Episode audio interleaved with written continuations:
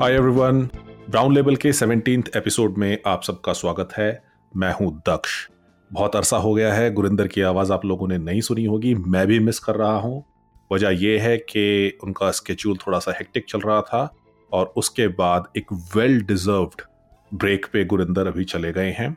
He'll be back I hope next week बहुत सारी चीज़ें होंगी अनपैक करने के लिए। ये भी पूछेंगे कि भाई ब्रेक पे गए तो कहाँ पे गए? क्योंकि इतना मैं बता सकता हूँ कि बड़ी एग्जॉटिक डेस्टिनेशन पे अगेन गुरिंदर दोबारा गए हैं। In the meantime while he was busy मैंने एक ऐसे मुद्दे पे बात करने की सोची जो मैं काफ़ी वक्त से करना चाह रहा था। वो थी इंडिया में जो रेसलर्स की प्रोटेस्ट चल रही थी। बात मैं आपसे इसलिए नहीं कर पाया इससे पहले क्योंकि जिस एक्सपर्ट की मुझे तलाश थी, वो एक्सपर्ट अवेलेबल नहीं हो पा रहा था। सो इस एपिसोड में गुरिंदर की गैर मौजूदगी का फ़ायदा उठा के मैंने विनय सिवाच को इनवाइट किया। विनय सिवाज जिन्हें आप जानते होंगे, जिन्होंने एक एपिसोड में आके हमारे साथ हरियाणा की माइग्रेशन प्रॉब्लम के बारे में बात की थी। He is a wrestling expert United World Wrestling जो कि रेसलिंग की ग्लोबल बॉडी है, उसके लिए काम करते हैं और इंडियन रेसलिंग को उन्होंने काफ़ी क्लोजली फॉलो किया है। तो मैंने उनको बुलाया और उनसे पूछा कि अब जब ये प्रोटेस्ट ख़त्म हो गई हैं they're essentially over so so, इसका एक लेखा जोखा इसका एक लो डाउन आप हमें दीजिए मैंने विनय से गुजारिश की। किस मकाम पे ये रेसलर्स खड़े हैं? मांग तो इनकी कोई मानी नहीं गई। रेसलिंग फेडरेशन ऑफ़ इंडिया के चीफ और बाहुबली बीजेपी लीडर ब्रजभूषण शरण सिंह के खिलाफ सेक्सुअल हैरेसमेंट के एलिगेशंस को लेके एफआईआर ज़रूर दर्ज हुई कोर्ट के कहने पे। लेकिन जो सब चीज़ें ये डिमांड कर रहे थे कि ही स्टैंड डाउन वो चीज़ें नहीं हो पाई। मीन इन लोगों के साथ क्या हुआ? जब संसद का इनाग्रेशन होना था, वो सभी ने देखा है।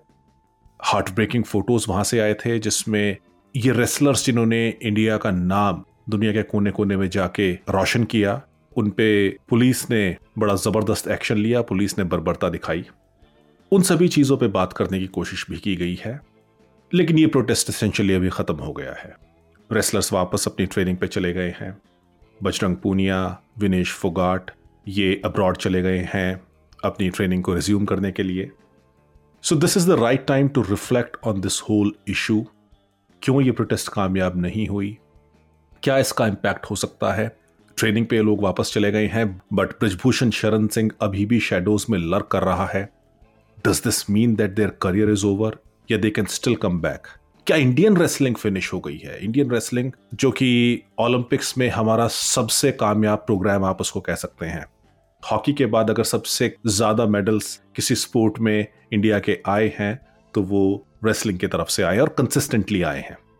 सो so, क्या इंडियन रेसलिंग फिनिश हो गई है या इंडियन रेसलिंग बाउंस बैक करेगी? आपके हीरोज जब सड़क पर लेटे हुए हों पुलिस उनके ऊपर लाठियाँ बरसा रही हो सो उसके बाद कितने लोग मोटिवेटेड रह जाएँगे रेसलिंग को पिकअप करने के लिए? सो इन सभी चीज़ों पर चर्चा करने के लिए मैंने सोचा कि खुल के बात की जाए रेसलिंग मेरे दिल के बेहद करीब भी है। ये एक ऐसा स्पोर्ट है जिसको मैंने बड़ी शिद्दत के साथ फॉलो किया है। विनय ने भी किया है और मैंने सोचा कि गुरिंदर है नहीं तो थोड़ा सा इंडल्ज किया जाए और आप लोगों को भी थोड़ी जानकारी दी जाए। सो so, इस स्पेशल एपिसोड के लिए विनय ने हमें जापान से ज्वाइन किया है। जहाँ पे वो एक टूर्नामेंट कवर कर रहे थे। सो आप लोगों से गुजारिश है कि आप इस शो को सुनिए। एंड इसमें खाली रेसलिंग की बात नहीं हुई है, बहुत सारी चीज़ों के ऊपर भी। जापान के ऊपर चर्चा हुई है जापानीज विस्की के ऊपर चर्चा हुई है पॉपुलेशन डिक्लाइन के ऊपर चर्चा हुई है टोक्यो की हाई डेंसिटी हाउसिंग जो कि हो सकता है कनाडा के बड़े शहरों का फ्यूचर हो नॉर्थ अमेरिका के बड़े शहरों का फ्यूचर हो, उसके ऊपर भी डिस्कशन किया गया है। So without further ado I bring to you Vinay Siwach और मेरी और गुरिंदर की आपसे मुलाकात होगी अगले एपिसोड में। सायोनारा।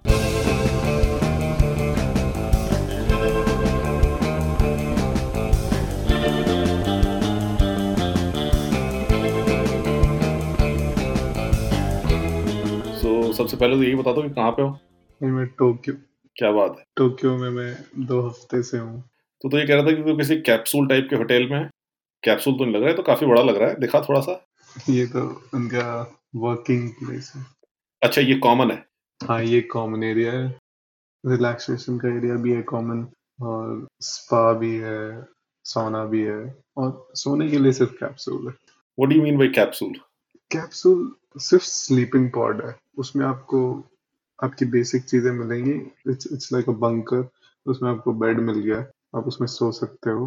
टीवी वगैरह होता है? नहीं कुछ नहीं होता उसमें। उसमें चार्जिंग पॉइंट्स होते हैं आपके पास टॉयलेटरीज देते हैं वो आपको। टाल हैंड टाल is it like a separate separate room for you not a separate room there is a dorm उसके अंदर स्लीपिंग पॉड्स डले हुए हैं। ओके okay, जैसे हॉस्टल का कल्चर है कि आप यूथ हॉस्टल में चले गए कहीं पे सो so, वहाँ पे यूथ हॉस्टल में बंक बेड्स होते हैं और ये तुम कह रहे हो कि ये सॉर्ट ऑफ़ कैप्सूल्स हैं उसकी जगह। मतलब आपकी प्रिवेसी होती है उसके अंदर। हाँ बस इतना फ़र्क है उन कितनी जगह होती है मतलब तकरीबन उस बंकर में? आ, अगर आप छः साढ़े छः फुट से ज़्यादा हो तो शायद हेड आपका टच हो जाएगा।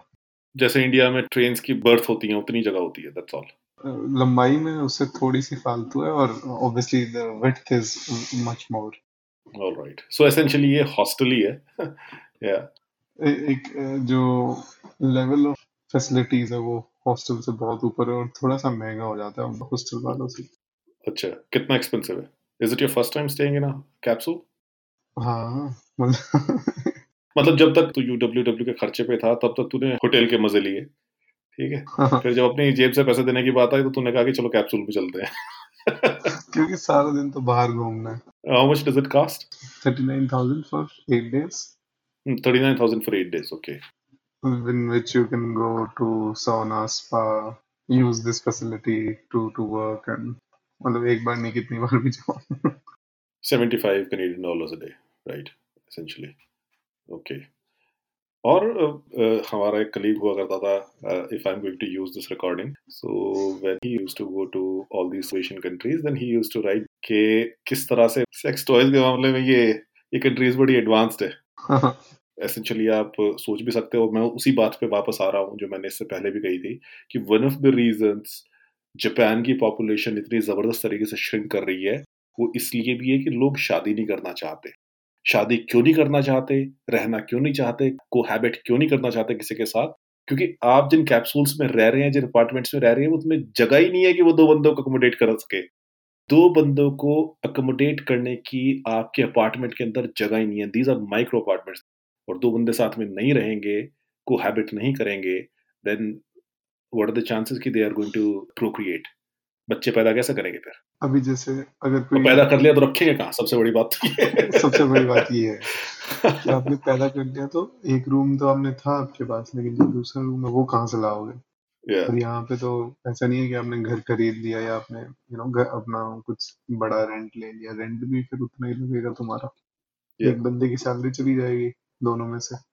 And one of the reasons मैं इसको बड़े फेसिशियसली नहीं बोल रहा हूँ कि when you were not living with someone then obviously you are going to have to invest in sex toys right cutting it sex toys because वो अकेलापन तो आपको खुद से मिटाना ही है ना किसी भी तरह से। So that is again that is also pushing people in to isolation and it's and and sorry to again interject मैं इस थॉट को जरा कंप्लीट कर लो बिना एक बार कि ये बाकी बड़े शहरों का भी यही फ्यूचर होने वाला है। You probably do not know this thing India में रहकर तो ये लगता है ना कि नॉर्थ अमेरिकन ड्रीम जो है वो ये कि अपना घर है सेपरेट सबर्ब में, अपनी गाड़ी है ज़बरदस्त बैकयार्ड है, पीछे बारबेक्यू कर रहे हैं बट वो चीज़ें अब औकात से बाहर होती जा रही है लोगों की। कम से कम कनाडा में तो हो रही है। अमेरिका में उस एक्सटेंट तक नहीं हुई है, लेकिन कनाडा में होती जा रही है। जिस हिसाब से हाउसिंग इतनी एक्सपेंसिव होती जा रही है then people are gradually resigning कि उनको पूरी लाइफ रेंट पे जीनी है। बड़े बड़े शहरों में तो टोरंटो हुआ या वैंकूवर हुआ जितनी कम जगह है वहाँ पे आई थिंक टोक्यो ही उनका फ्यूचर है। माइक्रो अपार्टमेंट्स ही इवेंचुअली hmm. फ्यूचर है जिसको आप ओन कर सकेंगे या रेंट कर सकेंगे। इसमें दूसरी चीज़ ये है जैसे आ, अगर कोई दिल्ली आता है या फिर आपके गाँव की तरफ़ जाता है तो आपने बोलेंगे यार कहाँ रुकोगे? तुम घर पे रुक सकते हो। hmm. है ना? यहाँ सिस्टम ही नहीं है। यहाँ पे कोई सोचता भी नहीं है कि किसी को हम आपके घर लेके भी चले जाएँ। Not just to stay to even have a cup of coffee you can't because जगह ही नहीं बनाई तुम लोगों ने। Bed hmm. बेड बनाया था। लाइक like, बेड बना दिया वो वॉशरूम और टॉयलेट उसी उसी छोटे से उस जिसमें भी वो रहते हैं उसमें ही खत्म हो जाता है। तो अपना थॉट ऑफ़ हाउस और होम इज़ वेरी डिफरेंट इन लोगों का थॉट ऑफ़ हाउस और होम या मैं मैं खैर उस न्यूयॉर्क टाइम्स के आर्टिकल का लिंक इस पॉडकास्ट के साथ शेयर करूँगा so those who want to read about it किस तरह माइक्रो अपार्टमेंट्स हैं, वो माइक्रो अपार्टमेंट्स भी बड़े क्रिएटिवली बनाए हुए हैं, कि उसके अंदर आपने बेड जो है वो फोल्ड कर दिया आप दीवार के साथ फोल्ड करने वाले जो बेड होते हैं, उसी को आपने डाइनिंग टेबल बना ली, वहीं पे आपका माइक्रो फ्रिज है, एक हॉट प्लेट जिसको बोलते हैं तवा, वो रखा हुआ है जिसपे आप थोड़ी बहुत कुकिंग कर सकते हो नॉट मेजर थोड़ी बहुत cooking but as you know कि जापानीज कुजीन जो है वो प्रैक्टिकली कच्ची है। वहाँ पे तो रॉ खाना है तो कुक करने की इतनी ज़रूरत भी नहीं है आई एम श्योर और छोटा सा टॉयलेट का बाथरूम है, जो कि बहुत ही तंग जगह में उन्होंने, लेकिन क्रिएटिवली काफ़ी बनाया हुआ है। बट एसेंशली लब्बुलवा भी यही है कि आप एक बंदे से ज़्यादा उसके अंदर टिक नहीं सकता।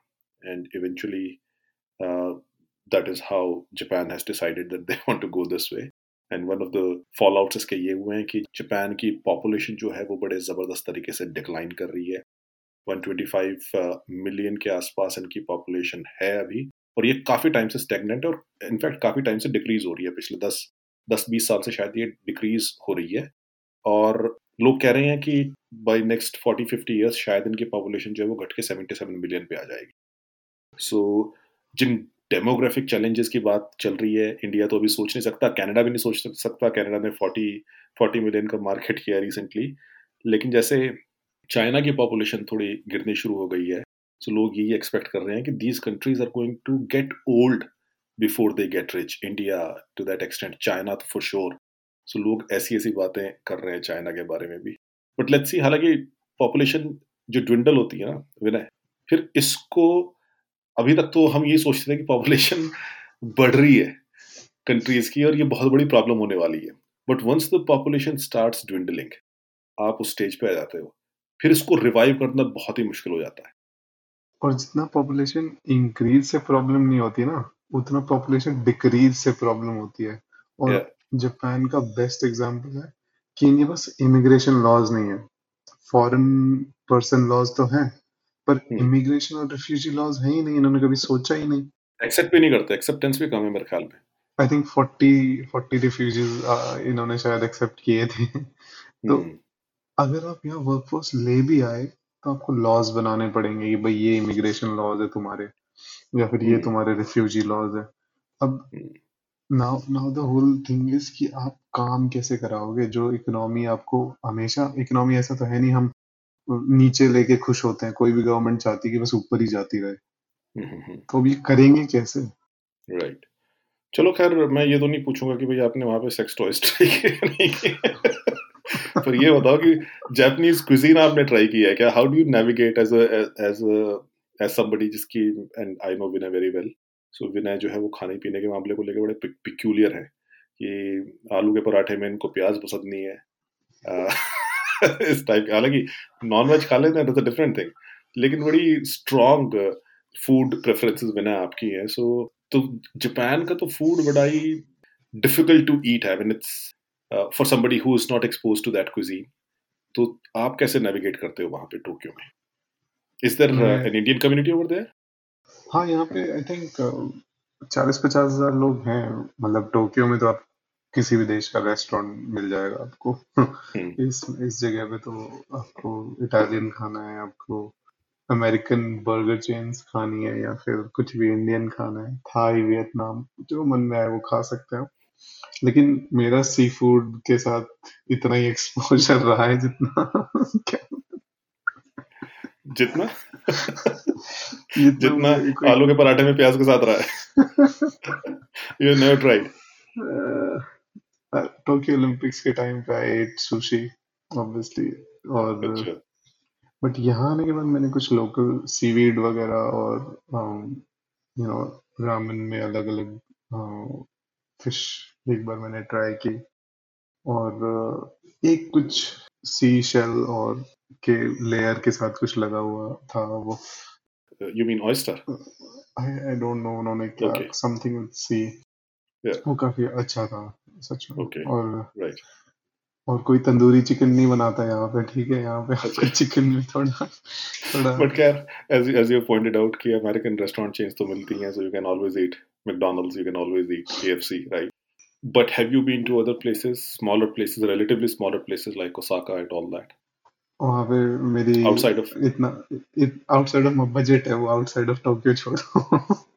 Outside of budget why Osaka और क्योटो में ना I did not buy the Japanese rail pass ठीक है?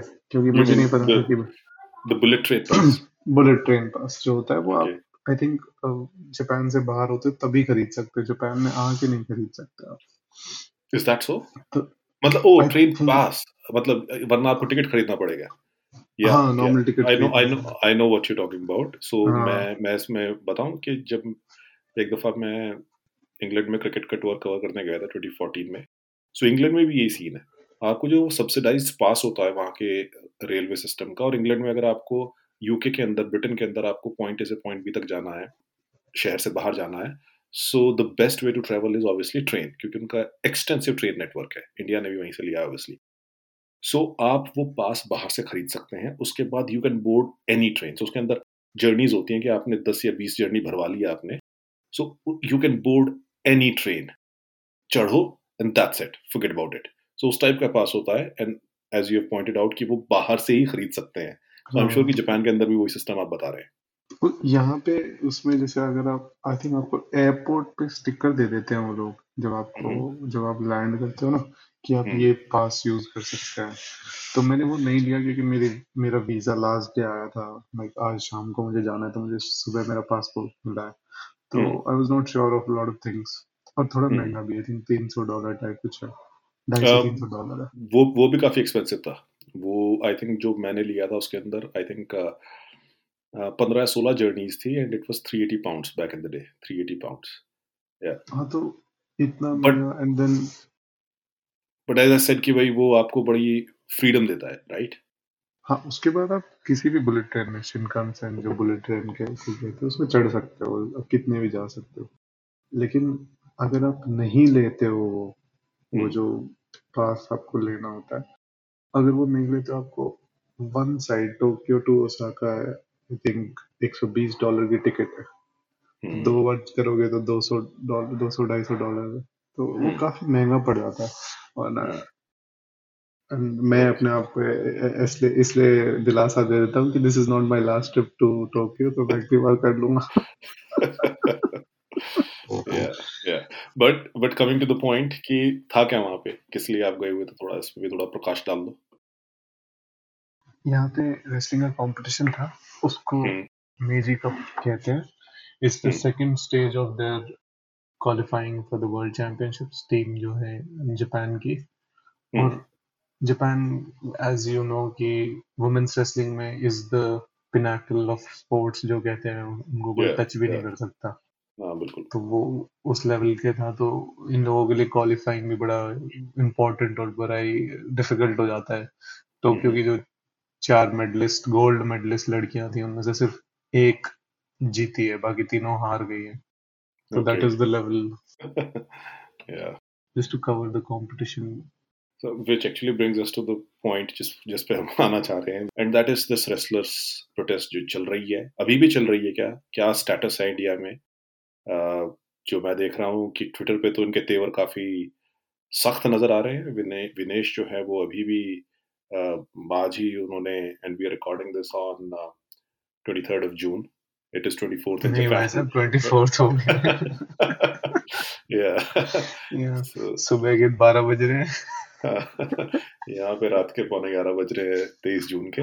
सो so, सो so, आज ही विनेश ने योगेश्वर दत्त पे कटाक्ष करते हुए योगेश्वर दत्त जो कि बीजेपी के के साथ जुड़े हुए हैं अभी और इंडिया के ओलंपिक मेडलिस्ट रेसलर हैं one of the top wrestlers और ये उस कमेटी में भी थे जिसने विमेन रेसलर्स के खिलाफ जो सेक्सुअल हरासमेंट का केस था जो जो इनिशियल कमेटी बनाई गई थी कुछ खिलाड़ियों की उसमें योगेश्वर दत्त भी थे। तो उनके खिलाफ विनेश ने काफ़ी एक ज़बरदस्त उनकी मजम्मत करते हुए एक पोस्ट लिखी है कि ये बंदा जो है वो कह रहा है कि भाई इस इन सब चीज़ों का क्या फ़ायदा है। सो so, अभी किस मकाम पे ये प्रोटेस्ट खड़ी हुई है? क्योंकि इसके खिलाफ भी चार्जशीट ब्रजभूषण शरद सिंह के खिलाफ भी की गई थी। सो उस वक्त पे लग रहा था कि मामला थोड़ा सुलट रहा है। फिर अभी लग रहा है कि नहीं मामला सुलट नहीं रहा है। सो क्या ये इनकी प्रोटेस्ट को ख़त्म कराने की एक टैक्टिक थी? और it's just that and these wrestlers they are not going to get any justice भाई जो कोर्ट बेस्ड जस्टिस है वो तो अपने लाइन पे चलेगा। उसमें तो मेरे हिसाब से जिस दिन जून पंद्रह को जो चार्जशीट कही गई थी उसमें see going by the newspaper reports उसमें अब जो 354 वगैरह जो पुलिस ने लगवाई है पुलिस ने मतलब अपनी तरफ़ से लगाई है वो कोर्ट कितना होल्ड करता है उसको 22 तारीख को शायद वो कोर्ट में कोर्ट के पास चली भी गई तो I should it should be in the newspaper पता नहीं अभी तक हमारे इन्वेस्टिगेटिव या पता नहीं क्राइम रिपोर्टर्स क्यों कुछ नहीं कर पा रहे इसको अखबार में जाने के लिए। अगर कोई क्राइम रिपोर्टर हमें सुन रहा है तो ज़रूर इस पर कुछ काम करे प्लीज़ यार। तो तो ये जो अभी जो आप जिस ट्वीट की बात कर रहे हैं वो इसलिए है क्योंकि योगेश्वर दत्त ने एक वीडियो बनाया जिसमें उसने बोला कि आए हुए इन रेसलर्स को ट्रायल्स के लिए स्पेशल परमिशन नहीं दे सकता। हम्म। जो एशियन गेम्स और वर्ल्ड चैंपियनशिप का ट्रायल है वो India I think last week of June या अभी जुलाई 11 की बोल रहे हैं वो लोग। लेकिन because these wrestlers were protesting और इनके पास नहीं है टाइम फिजिकली फिट होने का वेट मेंटेन करने का ट्रेनिंग स्टार्ट करने का तो इन्होंने बोला कि हमारा ट्रायल अगस्त में करवा दीजिए ओके okay. तो पहली प्रॉब्लम तो ये है आई की जो एडॉक कमेटी है उसके पास कि July 15 is the last date to submit your entries but I think वो थोड़ा टेक्निकल वो है वी हैव सीन कि लास्ट मोमेंट भी एंट्रीज चेंज हो जाती हैं अगर आप इंजरी दिखा सकते हैं किसी को तो एंड. और जब इन्होंने ये बात बोली तो द एडॉक कमिटी अग्रीड कि हम इनका लेट ट्रायल ले लेंगे with only the winner of the earlier trial okay trial हो चुका होगा सबका लेकिन जो इनकी वेट क्लासेस हैं उसमें हाँ. हम अलग से एक सिर्फ़ फाइनल वाले का ट्रायल ले लेंगे तो लोग okay. जो इनके पेरेंट्स और कोचेज हैं वो बोले this is unfair Yogeshwar was also like कि आपका प्रोटेस्ट सिर्फ़ इसलिए था आपने क्यों किया ओके okay. यहाँ पे मेरा जहन में सवाल आ रहा है कि योगेश्वर दत्त तो एक तरह से बजरंग योगेश्वर दत्त को अपना गुरु समझते थे। इन दोनों के बीच में रिश्ते जो है एक वक्त पे बहुत ही बढ़िया हुआ करते थे आई वुड से सो अभी क्या प्रॉब्लम आ गई है? वाई इज़ इट हैपनिंग कि भाई उसका जो चेला था इतना खास चेला था वो इन पहलवानों के साथ खड़ा है और योगेश्वर दत्त ये सब बोल रहा है। ऐसा ऐसा इन दोनों के बीच में तलखियाँ आ गई हैं क्या?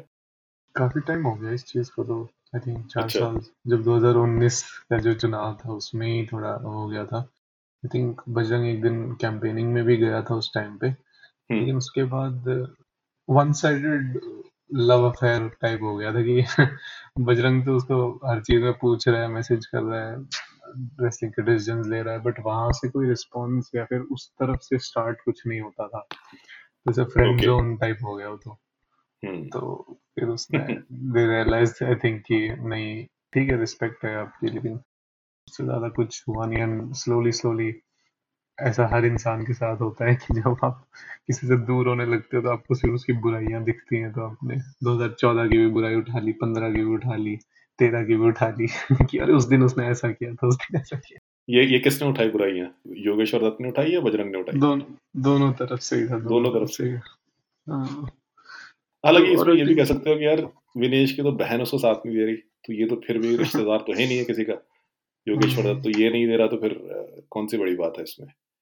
बबीता जो है वो अभी भी सरकार के रंग में सराबोर है and she is not standing with her sisters so who is to blame Yogeshwar Dutt if he is also sticking with his political affiliations anyway एक और वीडियो सामने आई थी कुछ दिनों पहले विनय जिसमें साक्षी मलिक जिन्होंने 2016 में इंडिया के लिए ओलंपिक में ब्रॉन्ज मेडल जीता था उस साल दो ही मेडल आए थे उस ओलंपिक्स में 2016 में one of them the first one was by Sakshi Malik. तो साक्षी और उनके husband who was also a wrestler Satyawart Kadian. So so, इन दोनों ने मिलके एक वीडियो बनाई जिसमें वो कह रहे हैं कि वो जो एक बड़ा नोटेबल एपिसोड हुआ था जब रेसलर्स हरिद्वार पहुँच गए थे और उन्होंने कहा था कि भाई हम अपने मेडल्स जो हैं वो गंगा में फेंक रहे हैं तो उन्होंने कहा था कि वो फेंकने के लिए बिल्कुल रेडी हो गए थे और उस वक्त पे आश्चर्य भी हुआ था कि अगर गए थे वहाँ पे तो फेंका क्यों नहीं उन्होंने। सो वो फेंकने के लिए रेडी हो गए थे, लेकिन उसके बाद ये कह रहे थे कि सिस्टम से कोई आदमी आ गया, इन्होंने शब्द का इस्तेमाल किया सिस्टम का, तंत्र का, तंत्र से कोई आदमी आ गया और उन्होंने इन पे ऐसा माहौल बना दिया वहाँ पे कि ये चाह के भी अपने मेडल्स नहीं फेंक पाए। फेंकना तो ये चाहते थे। So do you have any any dope any inside information की कौन है वो तंत्र का आदमी? कौन कौन लोग वहाँ पे आ गए थे वैसे? आई थिंक वो जो हरिद्वार वाला आफ्टर दैट जो आपने इमेजेस देखी होंगी जब इन्होंने पुलिस ने इन लोगों को डिटेन कर लिया था उसके हम्म। उसके दो दिन बाद की बात है वो। फ़र्स्ट ऑफ़ ऑल जब आप ऐसे डिटेन होते हो लाइक आपने कभी सोचा ही नहीं ये सब होगा ना एज अ रेसलर या एज अ मेडलिस्ट आपको अलग ही दुनिया दिखाई जा रही है अब डिटेन भी हो yeah. पुलिस स्टेशन में भी। बैठे हुए हो आपको तो ये लगता है कि भाई you are just one tweet away from prime minister क्योंकि प्राइम मिनिस्टर हर जगह पे आपको ट्वीट भी कर रहा है टैग करके तो आपको तो लगता है कि भाई you are there and there about and if you have any problem and if you if you raise that issue तो प्राइम मिनिस्टर जो है वो उसको प्राइम मिनिस्टर क्या सरकार उसको सॉल्व भी करेगी बट वो हुआ नहीं यहाँ पे। यहाँ पे लेने के इनको देने पड़ गए। और फिर अगले दिन ठीक है आप कितना भी बोल लो कि भाई ये तो रेसलर है ये है अल्टीमेटली वो भी वुमेन है। और जब आप हाँ। ऐसे वो छूट के आते हो अगले दिन तो आपको एक दो दिन लग जाते हैं कि आपके दिमाग में टू टू टू थिंक कि मेरे साथ हुआ क्या है यार है ना? हम्म। तो उसके बाद जब इन्होंने दो दिन बाद जब वो हरिद्वार गए थे दे एक तो इनकी गलती होगी उन्होंने टाइम लिख दिया उस लेटर में या जो भी उन्होंने एक ज़बरदस्त लेटर ट्वीट किया था जिसमें हम्म। आप पढ़ेंगे तो आपके इमोशंस भी बाहर आ जाएँगे ऐसा था वो। तो आई थिंक हम्म। वो टाइम उन्होंने लिख दिया तो लोग वहाँ पहुँच गए। भीड़ हो गई थी काफ़ी। But if they had to throw they could have thrown it in 10 minutes first 10 minutes but ये मेरे लिए बोलना बहुत आसान है शायद जिनके मेडल हैं वो शायद ना कर पाए इस चीज़ को। Yeah, वहाँ जाके they sat down I think कुछ ऐसा हुआ कि उन लोगों को लगा कि कुछ सिविल ड्रेस में people in of of police were there civil dress में तो ये थोड़े डर गए लोग। और उसके बाद लॉट ऑफ़ कोचेस हरियाणा के coaches they reach there with one of the BJP leaders या two of the BJP local leaders थे वो। Hmm. फिर उन्होंने और जो कोचेस थे वो आगे खड़े हो गए कि तुम फेंकोगे तो हम पकड़ लेंगे। And you know you are already battling your emotions कि मैं मिडिल फेंकूं या नहीं and then all these things come up and you're crying वहाँ पे hmm. और आई थिंक धीरे धीरे फिर ये जो बीजेपी के लीडर्स लोकल थे उन्होंने आई थिंक सबसे पहले बजरंग को थोड़ा साइड लाइन पहले साइड में लेके गए कि एक बार आप बात कीजिए अमित शाह बात करना चाहते हैं hmm. तो अमित शाह तो नहीं थे वो हाँ, संजीव बालियान आई थिंक जो हाँ, संजीव बालियान हाँ जी वो थे वहाँ पे टिकैत भी तो, टिकैत नरेश टिकैत भी पहुँचा हुआ था वहाँ पे। हाँ तो वो धीरे धीरे कर उन लोगों ने एक ऐसा वो कर दिया कि अब if you throw them there'll be a problem आपके मिनिस्टर आपसे बात कर रहे हैं वहाँ के लोग हैं जो साथ खड़े हुए हैं बैठे हुए हैं। नहीं उन्होंने बात करके क्या कहा? Do you have any idea कि what what Sanjeev Balyan told these people the BJP minister did he say कि भाई आपकी प्रॉब्लम सॉल्व हो जाएगी? नहीं ये तो नहीं बोला होगा। उस दे कुड हैव सेड कि आपकी मीटिंग करवा देंगे दे कुड हैव सेड कि वो जो कि हुई भी उसके कर रहा हूँ क्योंकि हुई। हाँ इसीलिए हाँ. मैं अज्यूम कर रहा हूँ। बट आई डोंट थिंक कि कि उस टाइम पे उन्होंने कुछ भी अश्योरेंस दिया होगा। बस या तो ये बोला होगा कि आप फेंको मत मेडल मत फेंको। बिकॉज़ अगर वो फेंक दे देता तो तो फिर तो अगर दिखाव फेंकने के दिखावे पे मीटिंग हो सकती है। चाहे अनुराग ठाकुर कैन ट्वीट कि प्लीज़ आ हम्म। जाओ मेरे से मिलने। तो फेंकने पे तो काफ़ी बवाल हो जाता। हालाँकि ये भी है कि मतलब इसके लिए जिगरा भी चाहिए। हालाँकि मैं ये नहीं कह रहा कि मैं इनको ब्लेम कर रहा हूँ बिकॉज़ हर एक के सर्कमस्टांसेस अपने बड़े डिफरेंट होते हैं। जिगरा से मेरा मतलब कि जो एग्ज़ाम्पल जिसको ये लेके गए थे वहाँ पे एंड वी ऑल नो कि वो एग्ज़ाम्पल क्या था कि मोहम्मद अली ने उन्नीस का जो अपना उनका गोल्ड मेडल था उन्नीस या उन्नीस का मेरे ख्याल से light heavy weight I think वो उन्होंने हाँ या या रोम या रोम वाज 1960 तो वो उन्होंने फेंक दिया था because he was not allowed inside inside a club I I think despite the fact कि भाई वो ओलंपिक uh, मेडलिस्ट थे सो उनको अलाउ नहीं किया गया था। तो उन्होंने आवेश में आके फिर वहीं पे जो नदी थी उसमें अपना मेडल बहा दिया था। So that has become an iconic moment not just in sport but in the whole civil rights जो मूवमेंट चल रही थी उस वक्त अमेरिका के उसके कंटेक्स में एक बहुत ही आइकॉनिक मोमेंट वो बन गया था कि gold medal Olympic gold medal उस बंदे ने फेंक दिया। But then he was Muhammad Ali और जो मोहम्मद अली ने किया, वो हर कोई नहीं कर सकता। यहाँ पे यही बोल दो उन्होंने अपना करियर भी दांव पे लगाया था। वियतनाम ना जाने के लिए उन्होंने अपने पीक के पाँच साल he never boxed and then he came back obviously so not everyone can probably do that और can even afford to do that हर एक की अपनी अपनी सर्कमस्टेंसेज होते हैं। विनेश की आपने स्टोरी बताई हुई है कि किस तरह से बगैर फादर के वो वो पली बड़ी हैं उनकी माँ की तबीयत भी ख़राब रहती है। She is an emotional woman and वो इमोशंस को चैनलाइज करके ही she is become what she is so बहुत सारे फैक्टर्स हैं and not everyone can expect to be Muhammad Ali and I don't hold it against those wrestlers anyway but you said कि भाई sorry sorry to interrupt लेकिन उस time पे अगर शायद सारे स्पोर्ट्स में प्रॉब्लम होती नॉट जस्ट रेसलिंग अगर इंडिया के स्पोर्ट्स में everyone would have come together maybe it would have made more given them more courage to throw those medals. अभी यहाँ पे मेरे हिसाब से वो ये भी सोच रहे होंगे कि अगर फेंक दिया तो there is no turning back and there is nothing future में कुछ नहीं है। एक बार like once you thrown it then you are always जिस तरीके का the today's world where no one is on one side. There will be an there will be a opposite side of whatever you're doing. आपने किसी को कुछ भी बोला है तो उसको डिफेंड करने वाले भी हैं और उसको ओपोज अपोज करने वाले भी हैं। तो throwing a medal also meant the drawing a lot of flak from people और जिस बंदे के अगेंस्ट ये प्रोटेस्ट कर रहे थे उसी ने बोल दिया कि भाई आप नौकरी छोड़ दो और पंद्रह रुपए के मेडल तो कोई भी फेंक सकता है। तो एनीवे लेकिन फैक्ट ये भी है कि जो मैं मोहम्मद अली वाली बात बता रहा था मोहम्मद अली के खिलाफ जितना पब्लिक ओपिनियन हुआ एक वक्त पे like he was the most hated person in America, or probably one of the most hated persons in America back back then जब उन्होंने वियतनाम के ड्राफ्ट में जाने से मना कर दिया था। सो so, वो तो बाद की बात है वो तो सब्सिक्वेंट लाइफ में Muhammad Ali became this endeared figure अपनी प्राइम पे तो he was one of the most reviled person at one point in time so क्या आप वो पब्लिक बैकलैश लेने के लिए भी तैयार हैं? ये सब चीज़ें हैं। And boxing is a different thing you know कि यार मैं आज एमेच्योर बॉक्सिंग छोड़ दूँगा। मैं प्रोफेशनल में जा सकता हूँ। Vijender probably could have thrown his medal if he wanted to क्योंकि उन, उनको पता है कि मैं इधर चला जाऊँगा मुझे वहाँ से पैसा मिल जाएगा।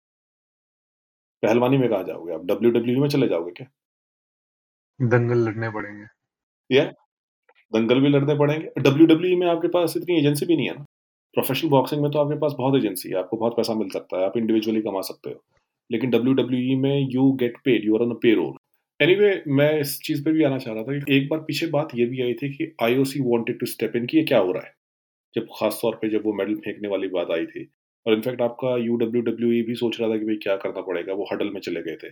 सो so, जो इंटरनेशनल बॉडीज हैं इनकी तरफ़ से क्या क्या रुख आया है? Have they try to mediate और have they try to ask the national bodies क्या सॉल्व करो इसको रिजॉल्व करो मामले को इफ़ यू रिमेम्बर आईओसी और यूडब्ल्यूडब्ल्यू दोनों ने यही बोला था कि fair trial should happen or fair investigation should happen and they were very distressed by the photos or images of wrestlers being detained by police तो एंड मानो या ना मानो वो जो मेडल फेंकने वाला इंसिडेंट था आई थिंक उससे और भी ज़्यादा both U W W got concern कि someone is erasing kind of like visual history ठीक है?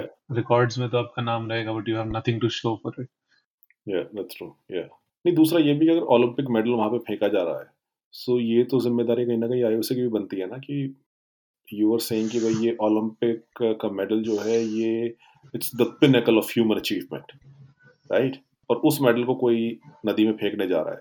ऑलमोस्ट सिक्सटी सेवेंटी ईयर्स बाद मोहम्मद अली के। तो लोग यही पूछेंगे ना कि भाई, तब से लेके अब तक आईओसी के अंदर चेंज क्या हुआ? Why are you not stepping in why are you not exerting your influence on various national bodies national bodies को बोल के उन, इस मामले को रिजोल्व कराओ राइट सो इसलिए भी मेरे ख्याल से वो थोड़े से हरकत में आया कि भाई चलो उसको ठीक करते हैं बट पता नहीं वो इन्फ्लुएंस कितना एग्जर्ट कर पाएँगे।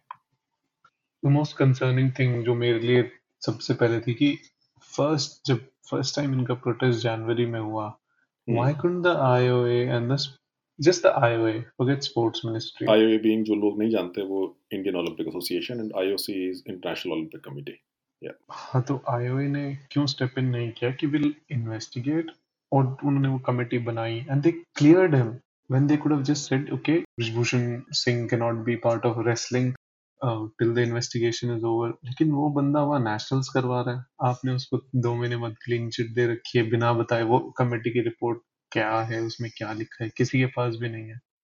Okay okay Vinay can you just trace कि भाई विनेश फोगाट जो ये सिस्टर्स हैं गीता फोगाट और बबीता फोगाट उस फैमिली से कैसे जुड़ी हुई है? द प्रोटेस्ट के तीन मेन फेसेस हैं obviously Bajrang Sakshi Olympic medalist Sakshi Malik who's again Olympic medalist? And Vinesh who's who's probably the most talented of the three Vinesh you can say the most consistent and she is unlucky कि she is in an era कि जब Japanese women wrestler इतनी ज़्यादा dominant है you know no Indian has been able to crack that you know final में पहुँचने का या फिर वो एक सुशील कुमार या योगेश्वर ने जो कर दिया था ना yeah. अगर कोई इंडियन वुमन एक बार वो कर दे hmm. उसके बाद पीपल हैव दैट माइंडसेट अभी सिर्फ़ Vinesh it's a step by step progression की पहले कोई और था फिर विनेश आई you know it's the Indian women wrestling keeps growing. इस इस थॉट पे भी मैं आऊँगा। एक बार अगर आप विनेश का ये फैमिली ट्री मुझे बता दें तो इस थॉट पे मैं आऊँगा कि ये जो प्रोटेस्ट हैं ये कितनी डेट्रीमेंटल होती हैं वो जो नेचुरल प्रोग्रेशन जिसकी आप बात कर रहे हैं उसके सिलसिले में। अगर आपके icons women who have won everything वो उनके साथ वो हरकत हो रही है जो कि संसद वाले उस इवेंट के दिन इन लोगों के साथ हुई थी। This was one of the most distressing and one of the most heartbreaking images sports के मामले में जो मैंने रिसेंटली देखी हैं। सो so, अगर आपके आइकन्स इस तरह से पड़े हुए हैं what inspiration what motivation does it give to some girl in small town India some thirteen year old की भाई वो रेसलिंग को पिकअप करे। सो so, वो जो नेचुरल प्रोग्रेशन जिसकी आप बात कर रहे हैं ना कि सुशील और योगेश्वर को देख के बजरंग आए रवि आए राइट सो वो नेचुरल प्रोग्रेशन इस इस प्रोटेस्ट के बाद एटलीस्ट मुझे वो वो मुझे टूटता हुआ दिखाई दे रहा है anyway coming back to the family tree So the three faces of the protest, Bhajan, Sakshi, and Vinesh. And Vinesh is part of the popular or famous Fogart family. Hmm. She's not the daughter of Mahavir Fogart, who is the main uh, main character in the movie Dangal. Yeah. Uh, Mahavir has four daughters and a son: Geeta, hmm. Babita, Ritu, and Sangeeta. So the fact कि भाई जो दंगल में दिखाया गया है कि महावीर का कोई लड़का नहीं है सो so वो वो गलत है वो सबसे छोटा वो मूवी बनने के बाद पैदा हुआ नहीं मूवी से तो पहले 2003 चार में बन ओके या movie traces an earlier life हाँ उसमें Geeta Babita as you you remember कि कॉमनवेल्थ की मेडलिस्ट है Ritu now is in MMA I think वो करियर भी पिकअप हुआ कि नहीं मुझे वो याद वन चैंपियनशिप में आई थिंक या और Sangeeta is the wife of Bajrang Punia okay दूसरी जो महावीर के छोटे भाई हैं वो राजपाल नाम था शायद उनका। हम्म। उनकी दो सिस्टर और एक ब्रदर जो मूवी में ब्रदर दिखाया गया है सबसे बड़ा जो राजपाल का लड़का है अरविंदर वो है। अपार शक्ति खुराना। हाँ और सो जो लोग जो लोग विनय की शक्ल नहीं देख पा रहे हैं तो अपार शक्ति ने जो कैरेक्टर दंगल में पोर्ट्रे किया वो एग्जैक्टली विनय की शक्ल जो है वो ऐसी है। हालाँकि मुझे एमी वर्क टाइप भी थोड़ी लगती है। मैं आपको एमी वर्क पे आपको आफ्टर दिस फैमिली ट्री आपको बताऊँगा।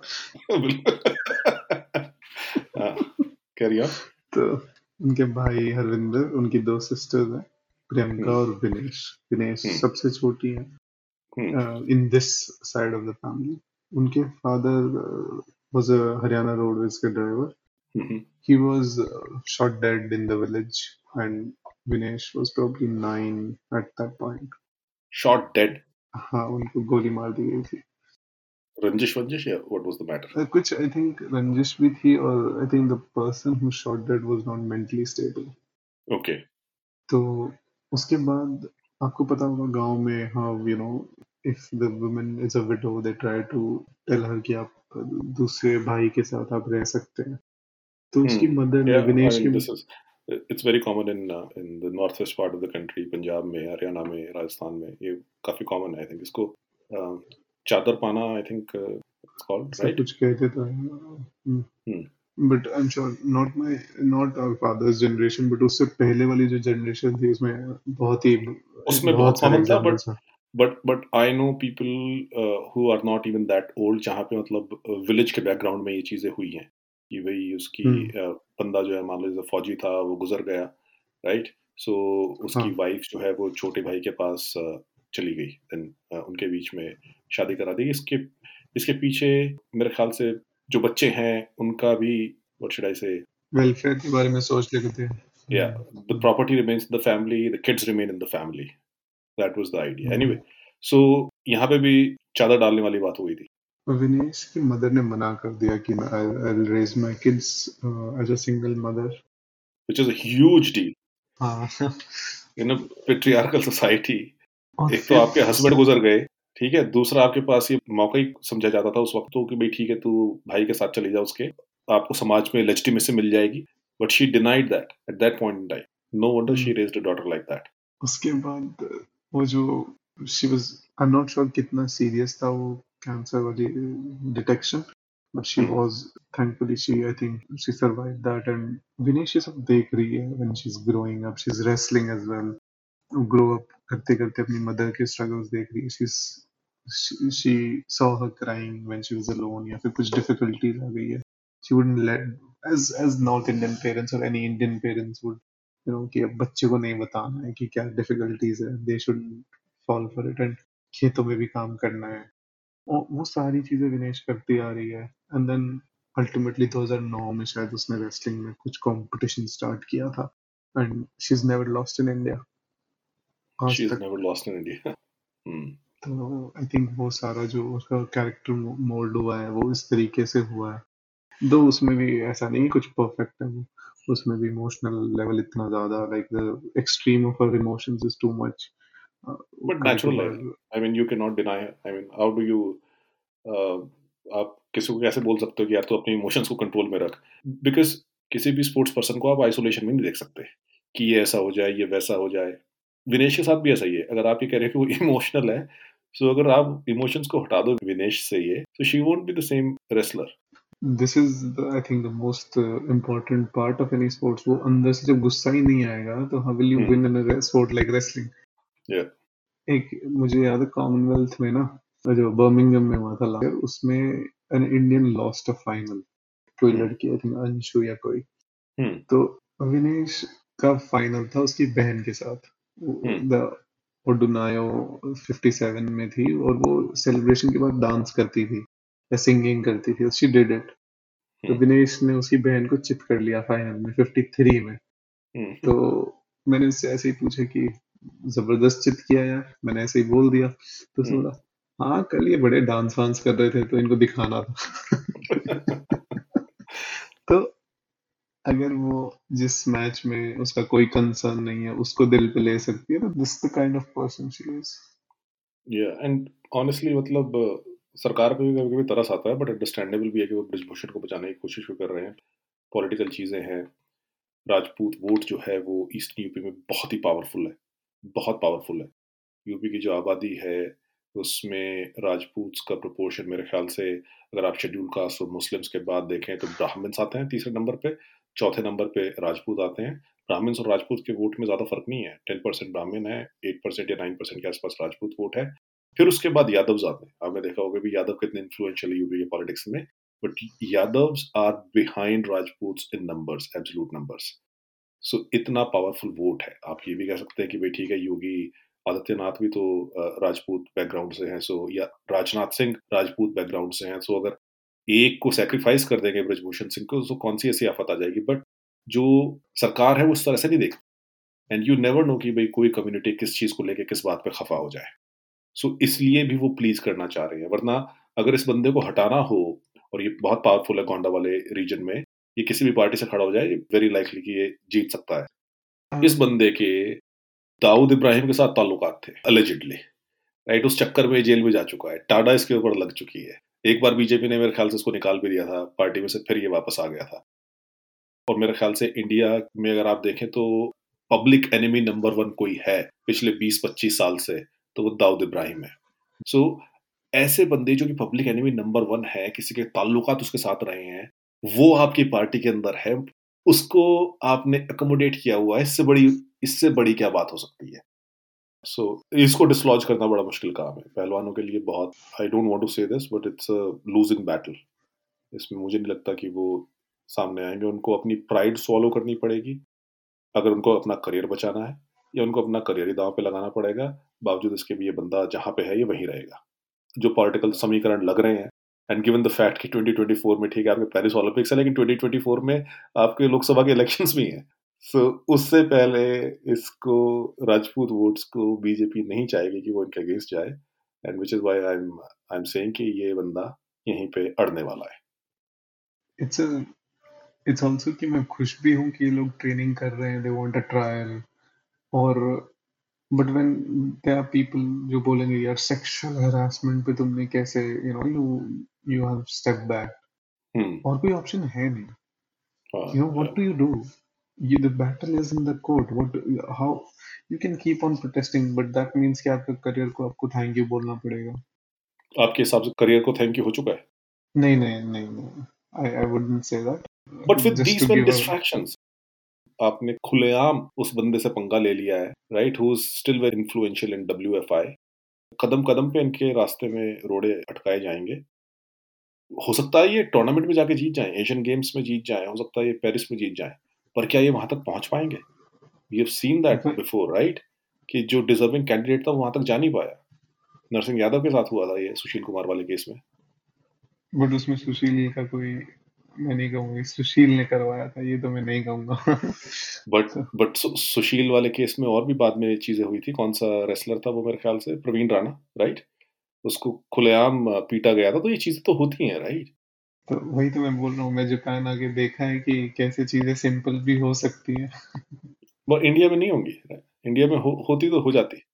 और ये अगर चेंज आएगा तो मेरे ख्याल से ये यू डब्ल्यू डब्ल्यू की तरफ़ से आ सकता है या ये आईओसी की तरफ़ से आ सकता है। ये इंडिया के अंदर से चेंज नहीं आएगा वेरी लाइकली भाई मुझे नहीं लगता कि रेसलिंग चाहे कोई ये हट जाएगा तो कुछ चेंज हो जाएगा बिकॉज़ और यहाँ पे अगर आप इसे हटा भी दोगे तो ऐसा नहीं है कुछ अचानक से कुछ बहुत बड़ा कुछ हो जाएगा। There someone will be little less powerful लेकिन आएगा कोई कोई वैसा ही। कोई ऐसा ही आएगा और रेसलिंग कल्चर ही ऐसा है। कल्चर ही ऐसा है। कि अगर कोई ईस्ट न्यू पे से नहीं आएगा तो कोई हिंटरलैंड हरियाणा से आएगा। And who is not going to be very different from this guy right और हिंटरलैंड हरियाणा आएगा और जो इससे भी ज़्यादा भूखा होगा। या आई मीन उसको डिसलॉज करना और भी मुश्किल हो जाएगा इन लोगों के लिए क्योंकि वो इनके इनके बीच में से ही आया हुआ है। मैं बोल रहा हूँ कि इसके पास पैसा ज़मीन पॉलिटिक्स सब था।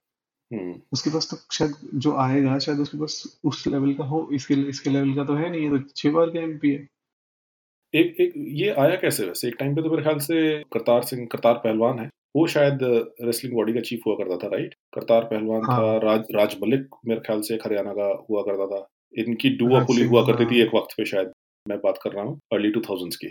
तो करतार पहलवान जो लोग नहीं जानते Asian game gold medallist one of India's finest heavy weight wrestlers ever उसके बाद मेरे ख्याल से करतार पहलवान के बाद पंजाब से इतना बड़ा पहलवान नहीं आया।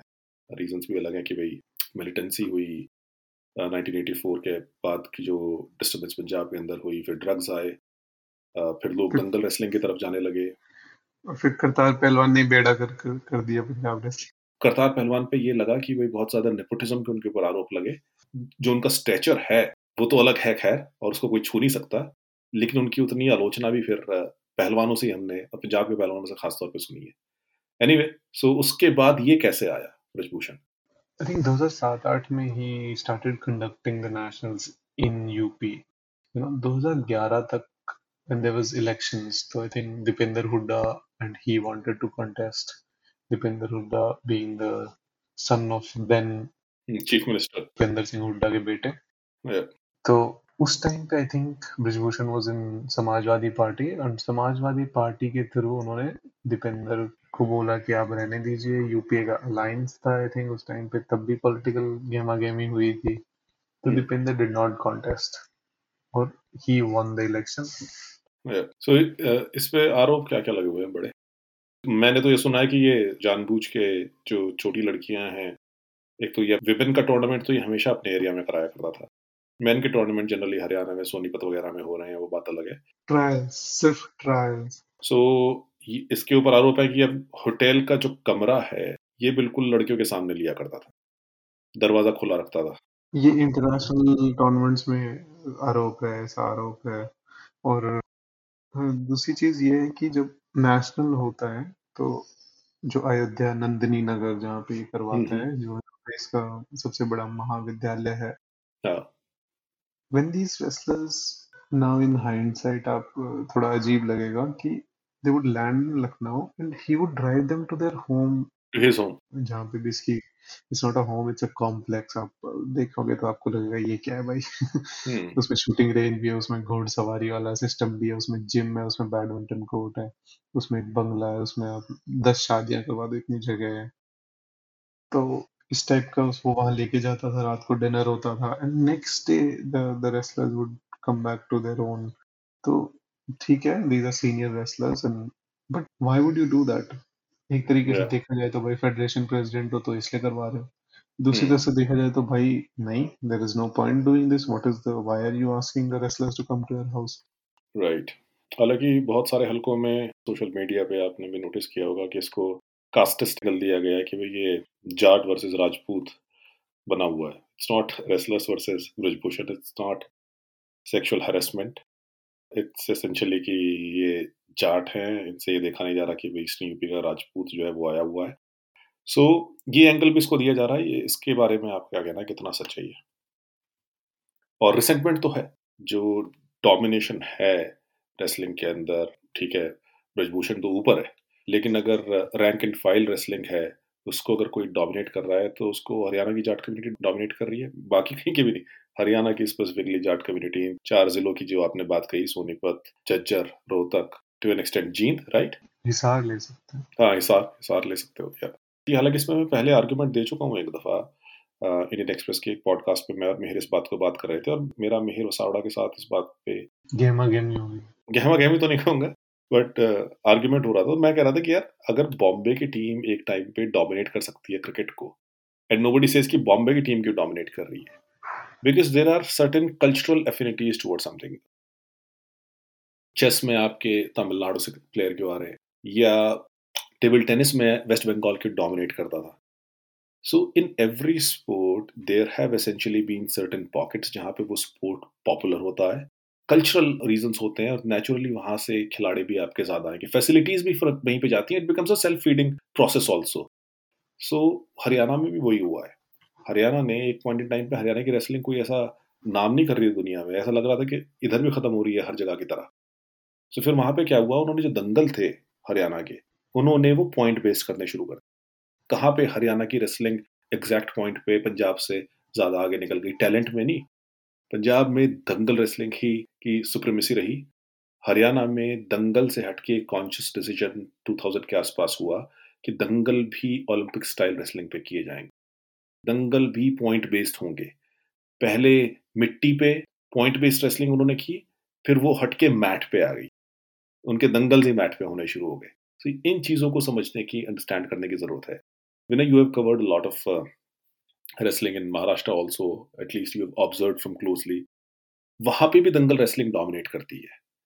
वहाँ पे भी मैट की फैसिलिटीज़ उतनी ज़्यादा नहीं है। सो so, इन सब चीज़ों का फ़र्क पड़ता है and that is why wrestling is dominated by these four five districts in Haryana and because ये जो डिस्ट्रिक्ट्स हैं they are in turn dominated by Jat population Haryana की टोटल पॉपुलेशन मेरे ख्याल से का 25 परसेंट के आसपास जाट होंगे। कोई इसका पुख्ता आंकड़ा तो है नहीं बट ये समझा जाता है, ज़्यादातर लोग बोलते हैं। लेकिन इन चार पाँच डिस्ट्रिक्ट की 40 परसेंट तक पॉपुलेशन जाट पॉपुलेशन है। सो उसमें से ज़ाहिर सी बात है, ज़्यादातर रेसलर आपके उसी ग्रामीण परिप्रेक्ष्य से अगर निकल के आ रहे हैं तो वो जाट कम्युनिटी को बिलोंग ही करेंगे। सो डोमिनेशन का ये भी रीजन आपको देखना पड़ेगा। खाली ये नहीं कि भाई वो अपनों को ही प्रमोट कर रहे हैं। ऐसा होता है? अपनों को भी प्रमोट किया जाता है। वो एंगल कहीं ना कहीं आप कास्टिस्ट एंगल से इंडिया के कंटेक्स में तो भाग नहीं सकते। सो दोनों चीज़ों को देखने की ज़रूरत है। इसमें तो से जो कल्चर बात कर रहे थे ना कपिल देव से बड़ा कोई अपने यहाँ पे स्टार नहीं था उस टाइम पे तो है ना? लेकिन और उसका हरियाणा एंगल भी है ही प्लेड रणजी ट्रॉफी भी। तो he was from Punjab but he played for Haryana for different reasons yeah yeah. But but I'm saying कि हरियाणा का जो पॉपुलेशन था उस टाइम पे they were happy लेकिन hmm. वो कल्चर तो कभी नहीं बना। लाइक like, रणजी जीत गए आप उस टाइम पे तो रणजी वाज एवरीथिंग ना। hmm. बॉम्बे को हरा के जीता उस टाइम पे। हाँ बताओ टाइम पे। हाँ। सचिन भी था उस, उस टीम में तो। या डोमेस्टिक क्रिकेट में इससे बड़ी चीज़ नहीं हुई। अंडरडॉग जीत जाए। अंडरडॉग भी नहीं थे। देखिए हरियाणा उस वक्त अंडरडॉग नहीं था। हरियाणा के पास एक से एक प्लेयर थे। हरियाणवी प्लेयर नहीं थे। फाइनल में। या उस फाइनल में सारे जो ये जो सारे लोग आए थे ये चंडीगढ़ के लोग थे। Because Chandigarh did not have a representation that's why they were playing for Haryana. But that's not the point point है कि eventually Haryana was the one that defeated Bombay domestic cricket में तो it was one of the biggest events उसके बावजूद भी अगर cricket Haryana में popular नहीं हो पाया देन यू टू अंडरस्टैंड कि वो गेम ही डिफरेंट खेलते हैं। अच्छा अभी जसप्रीत बुमराह है। He bowls a great final over चाहे उसमें रन जाए या ना जाए इंडिया जीत जाता है। The same thing Joginder Sharma does but नहीं बन रहा ना वो हीरो यहाँ पे। हम्म या हरियाणा में Joginder Sharma is not a hero ठीक है उसने किया था then nobody cares about it hmm Joginder Malik होता अगर वो जो, जोगिंदर शर्मा तो शायद हाँ वही। तब ये ये ये एंगल को आप नज़र मैं डिनाई नहीं कर। रहा मैं मैं डिनाई नहीं कर रहा बट आई योगेश्वर दत्त के साथ ये हो चुका है।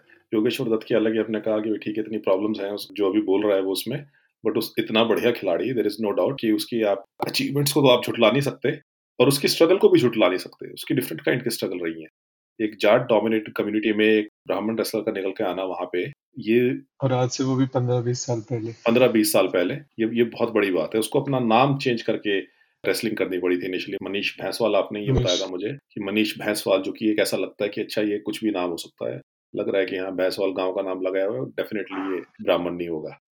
योगेश्वर दत्त ने अपना नाम छुपा के रेसलिंग की बिकॉज़ कास्ट वाला एंगल आ जाता है। और to practice in Chhatrasal I think वहाँ पे जो मेजोरिटी तो जाट ही डोमिनेटेड चीज़ें हैं छत्रसाल स्टेडियम में भी हरियाणा और yeah.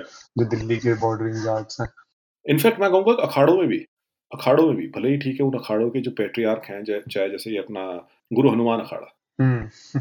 चाहे ये किसी भी कोई भी इसका पेट्रियार्क रहा हो लेकिन उसमें अगर एक कम्युनिटी आके डोमिनेट करने लगती है देन ऑब्वियसली वो बुलिंग वगैरह या वो जनरली तो ये रिबिंग से शुरू होता है जो हार्मलेस लगती है। Then it turns into bullying then atmosphere becomes कि भाई दूसरी काम का रेसलर आके वहाँ पे सरवाइव नहीं कर पाएगा। I remember Vinay I think you pointed this out या मैं कहीं पे सुन रहा था इस चीज़ को जब हम दंगल देखा करते थे मिट्टी वाले कि पंजाब के एक दंगल में सागर नाम का एक रेसलर आया था। सो so, ये जो सागर रेसलर था इसने अपना नाम सागर इसलिए रखा कि ये मुस्लिम रेसलर था and he had to survive in that context आप इमेजिन कि जो इंडिया में नॉर्थ इंडिया में नॉर्थ वेस्टर्न इंडिया में रेसलिंग की आइकोनोग्राफी बनी हुई है बजरंग, हनुमान। इस कॉन्टेक्स्ट में एक मुस्लिम रेसलर का आगे आना कितना मुश्किल हो सकता है। So he had to hide his name he had to fight under the name of Sagar so ये तो अभी मैं आपको पाँच छः साल पहले की बात बता रहा हूँ। Which again points to the fact जो मेरा, मेरी पेट पीव रही है, क्योंकि मैं जिस एरिया से आता हूँ वेस्टर्न यूपी वहाँ पे मुस्लिम रेसलिंग एक पॉइंट इन टाइम पे बड़ी डोमिनेट हुआ करती थी। सो so, एक से एक मुस्लिम रेसलर्स वहाँ पे आया करते दंगल रेसलिंग जो थी हमारे यहाँ की। लेकिन फिर ग्रेजुअली नाइन्टीज मिड नाइन्टीज के बाद मुस्लिम रेसलर्स आने बंद हो गए।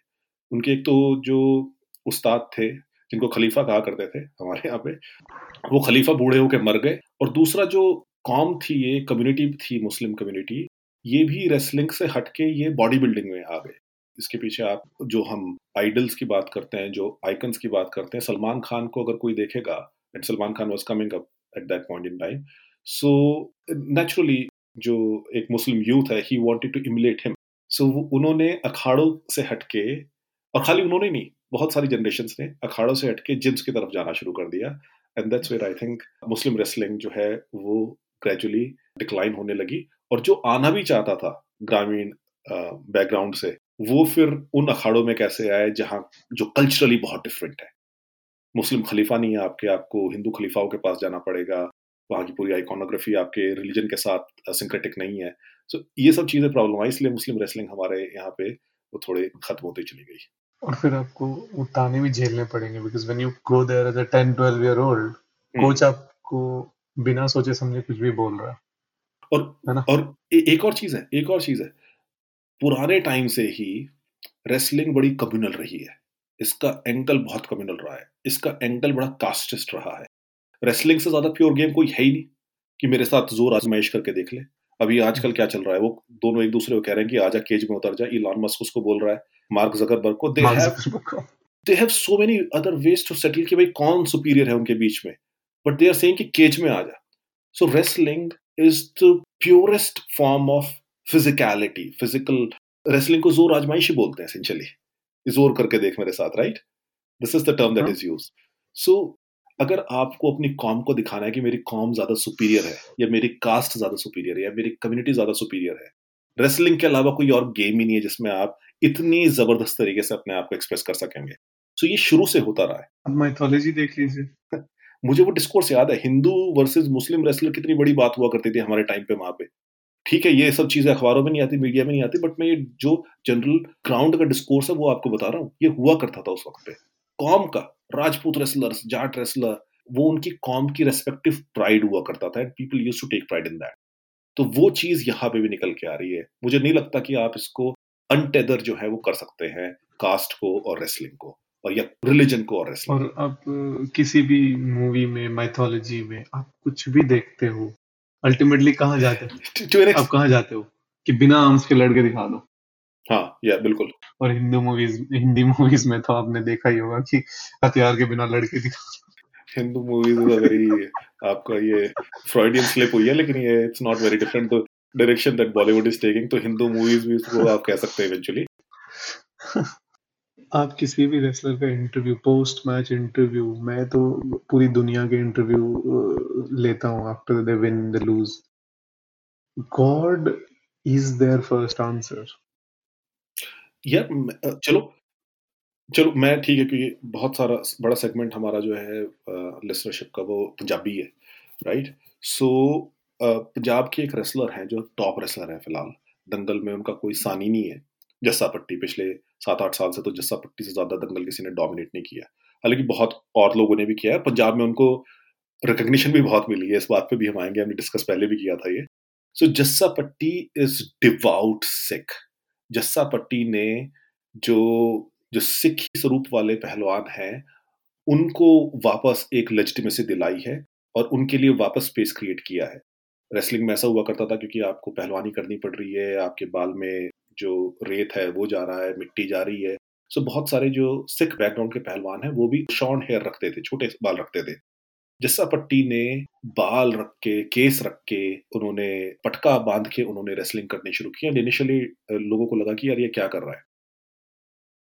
लेकिन वो चीज़ उन्होंने पॉपुलर कर दी है and he is also deeply religious right we have spoken to him हमने जस्सा पट्टी के साथ बात भी की है so he is deeply religious so वो रिलीजन एक ऐसी चीज़ है कि लोगों को चाहिए वो।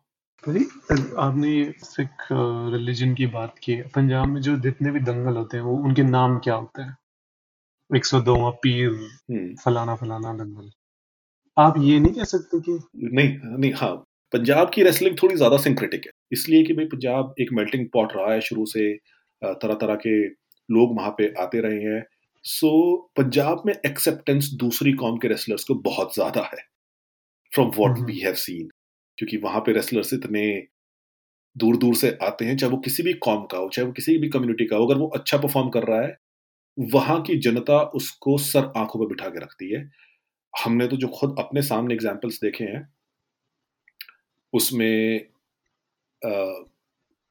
रोहित पहलवान रोहित पटेल लड्डू। जो कि जो कि इंदौर से आया एंड उसने जो वहाँ पे दंगल जीतने शुरू किए तो लोग दीवाने हो गए उसके। तो उससे भी ज़्यादा विनय यू पॉइंटेड आउट उसके पट के ज़्यादा दीवाने हुए थे। राइट कि भाई उस लड्डू जैसे पट करने एंड इनफैक्ट ये बात जो है जस्सा पट्टी ने भी अपने इंटरव्यू में कही थी कि भाई वो रोहित पटेल के बड़े फ़ैन थे और उन्होंने उस तरह के पट कर दे तो जस्सा पट्टी ने भी वैसे ही अपने पट जो है वो बनाए। सो so, पंजाब के अंदर एक्सेप्टेंस बहुत ज़्यादा थी बाहर के रेसलर्स को। अभी भी है। उसका फ़ायदा चाहे आप किसी भी फेथ के हो आप चाहे छोटे कास्ट में हो बेनिया जम्मू बेनिया जम्मू। बेनिया जम्मू मुस्लिम रेसलर है राइट अजय गुज्जर जो है वो गुज्जर रेसलर है गुड़गांव से। किशन भैयापुरिया सोनीपत का पहलवान है। लेकिन इनकी चोटी की रेसलिंग देखने के लिए वहाँ पे दूर दूर से लोग आते हालाँकि ये सेंटिमेंट डेफिनेटली है जस्सा पट्टी ने इस चीज़ को बड़ा वो किया है कि लोग जीतना देखना चाहते हैं कि जस्सा पट्टी जीत जाए। बट ये नहीं कि अगर कोई दूसरी कम्युनिटी का रेसलर जीत जाएगा they appreciate good wrestling over Sikandar Sheikh को देख लीजिए महाराष्ट्र का मुस्लिम रेसलर है। आके अब अब अब आके हाँ, हाँ झंडे गाड़ रहा है तो इसमें मेरे को जहाँ तक पंजाब लगता है ना because first of all partition से पहले देखोगे तो the community had both actually three major communities Hindu Muslim. और सिख तीनों ही थे वहाँ पे और इफ़ यू सी कि पहले किस hmm. तरीके से जो लोअर जम्मू कश्मीर है वहाँ से लोग बड़ा जो गामा पहलवान है वो एक्चुअली खुद भी वहीं से हैं। तो आई थिंक वो वो sense of commonness I think अभी भी है उससे आपको। और बाकी जो सुपरस्टिशियस चीज़ें जुड़ी हुई हैं कि दंगल नहीं करवाएँगे तो ऐसा हो जाएगा या फिर पहलवान को नहीं मानेंगे तो ऐसा हो जाएगा आई थिंक वो भी बहुत बड़ा फैक्टर है ना पंजाब में। इनफैक्ट हिंदू रेसलर्स वहाँ पे पार्टिसिपेट कर रहे हैं हरियाणा से आके मुस्लिम रेसलर्स आ रहे हैं आपके जम्मू से आ रहे हैं महाराष्ट्र से आ रहे हैं। जो सिख रेसलर हैं वो तो ऑब्वियसली पार्टिसिपेट कर ही रहे हैं।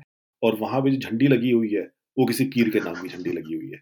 सो so, इस तरह के जो सिंक्रेटिक एक माहौल है उसमें पंजाब की रेसलिंग दंगल रेसलिंग हमने बड़ी क्लोजली एक पॉइंट इन टाइम पे मैं फॉलो किया करता था विनय ने भी काफ़ी की है and that's why we know it anyway but by and large by and large com religion caste ये बहुत आउटसाइज्ड रोल प्ले करते हैं एंड एंड सो इसके अंदर दोनों फैक्टर्स हैं कि सक्सेस एक एरिया का इंस्पायर करता है वहाँ के लोगों को रेसलिंग टेकअप करने पे और वो लोग भी फिर एक ख़ास तौर पे एक खसूसी कम्युनिटी से आते हैं। सो ये भी उतना ही सच है। आप इसको अलग करके नहीं देख सकते। तो सो anyway, uh, मेरे दिमाग में कई टाइम से वो एमीवेर वाला किस्सा बता देता हूँ।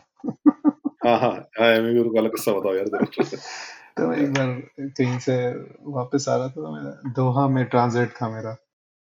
तो मेरी इंडिया की जो फ़्लाइट थी वो मैं आपने देखा होगा कि फ़्लाइट से पहले केबिन टाइप बना के रखते हैं वहाँ बैठना होता है फिर बोर्डिंग पास स्कैन करके आप अंदर चले जाते हो फिर आपको ग्रुप वाइज एंट्री करवाते हैं वो लोग। तो मैं वहाँ पे था और मैं एस्केलेटर से नीचे आया और साइड में कोई someone started they were staring at me and they were smiling actually तो मैं हैरान रह गया तो मैंने पहले तो खुद को देखा कि भाई कुछ मैं सो के उठ के आया था तो कुछ गड़बड़ तो नहीं है but I was alright zip तो निकली हुई है। हाँ मतलब कुछ सब चीज़ देख ली मैंने। तो मैं थोड़ा आगे बढ़ा तो फिर से स्माइल किया उसने और बंदा या बंदी? बंदी थी। कैलिफ़ोर्निया से थी। She was going to Punjab वैसे। सिंगल हो ना नहीं भाई। नहीं ऑफिशियली ऑफिशियली तो सिंगल हो नहीं नहीं कोई ऑफिशियली सिंगल आपको जो मानना है ब्याह तो नहीं हुआ ना? नहीं ब्याह तो नहीं हुआ ठीक है। हाँ बस तो जब ब्याह नहीं हुआ तो सिंगल ही तो इतना कॉन्फिडेंट वैसे मैं होता नहीं हूँ कि मैं कुछ किसी से भी पूछ लूँ भाई हंस हो लेकिन जब पाँच मिनट तक ये चलता रहा तो मैंने पूछा कि what's the like what's the matter तो उसने बोला कि नहीं नहीं कुछ नहीं। तो तो बिकॉज़ वी हैव तो because we have discuss this तो मैंने उसे बोल दिया कि नहीं मैं एमी वर्क नहीं हूँ आपको लग रहा होगा पर मैं हूँ नहीं। तो शी लाइक हो ही नहीं सकता मुझे तो पूरा लग रहा है।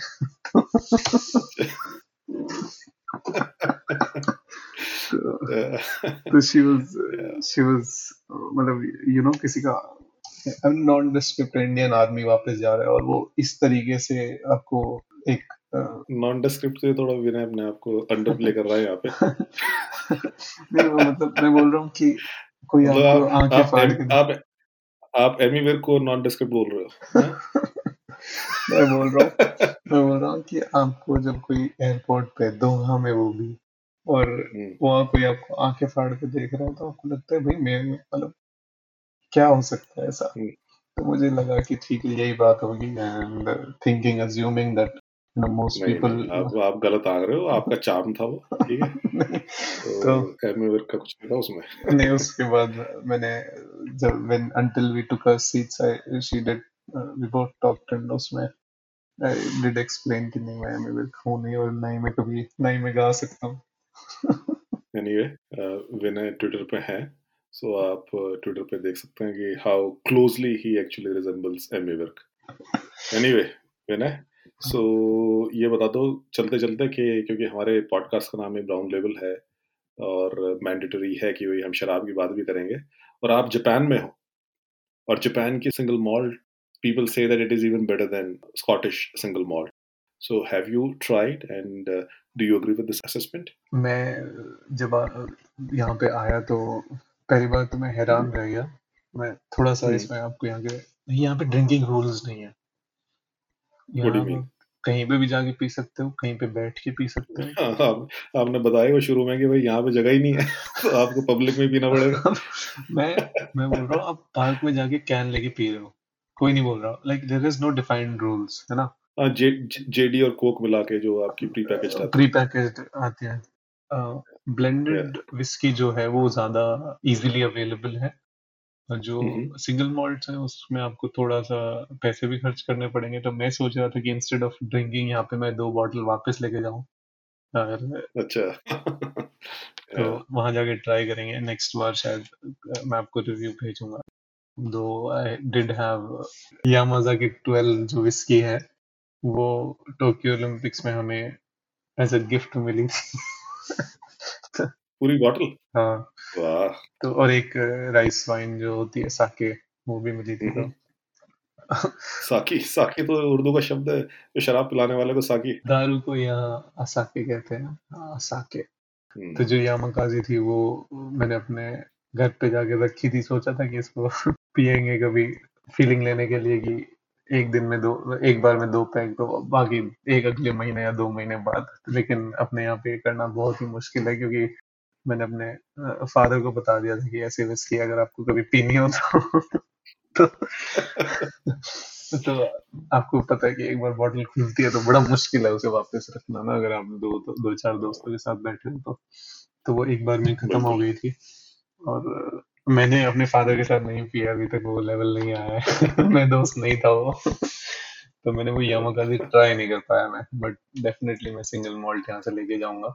डेफिनेटली ट्राई करो एंड लेट मी नो कि भाई आपका असेसमेंट क्या कहता है कि भाई क्या जापानीज विस्की वाकई में उतनी अच्छी है क्योंकि ब्लाइंड टेस्टिंग में पर एटलीस्ट को स्कॉच विस्की से अच्छे नंबर दिए गए हैं।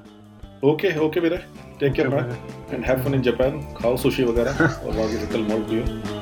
मौज करो चलो चॉइस का इस्तेमाल करो बाय बाय बाय